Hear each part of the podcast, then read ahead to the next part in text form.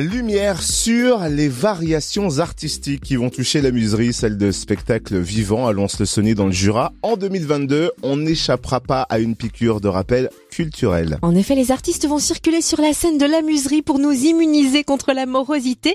Coup d'œil sur les spectacles qu'ils nous ont concoctés avec Cécile Chastan, responsable communication de la Muserie. Bonjour. Bonjour.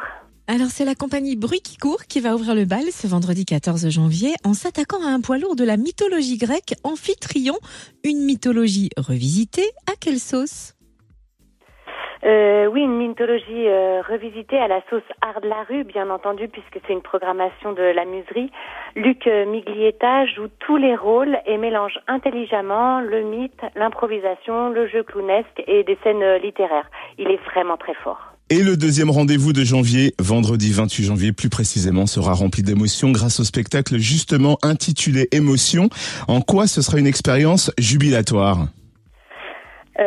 Parce que l'émotion provoque la joie, car c'est bon de vivre pleinement toutes ces émotions et de se laisser rire et pleurer.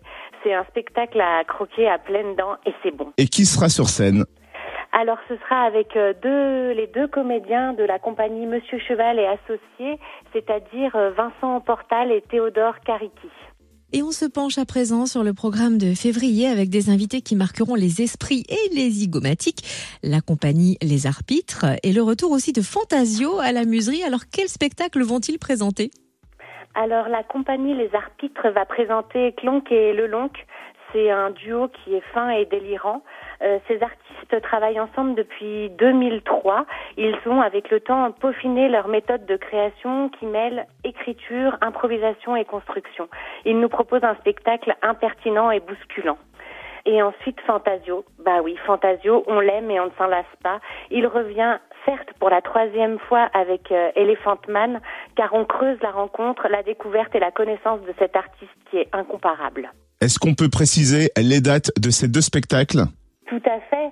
Tonne et Lelonk sera présenté le vendredi 4 février à 21h et Fantasio, lui, viendra le vendredi 25 février à 21h aussi.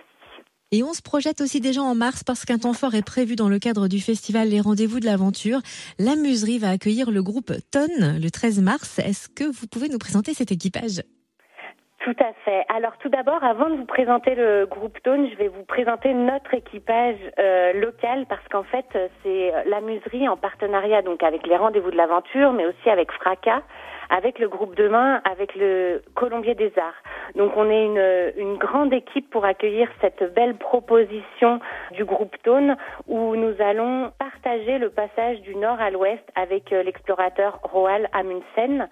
C'est une proposition qui est forte, qui parle d'aujourd'hui à travers ce récit de 1928, qui dit que l'aventure est possible, qui donne envie et le goût de tenter des choses. Et on a vraiment envie de partager ça avec beaucoup de monde. Ça tombe bien, on a envie de ce partage et surtout besoin d'aventure aussi.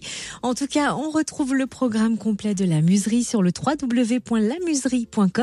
Merci Cécile Chastan, responsable communication de la Muserie à Lons-le-Saunier. Merci Cynthia, à bientôt.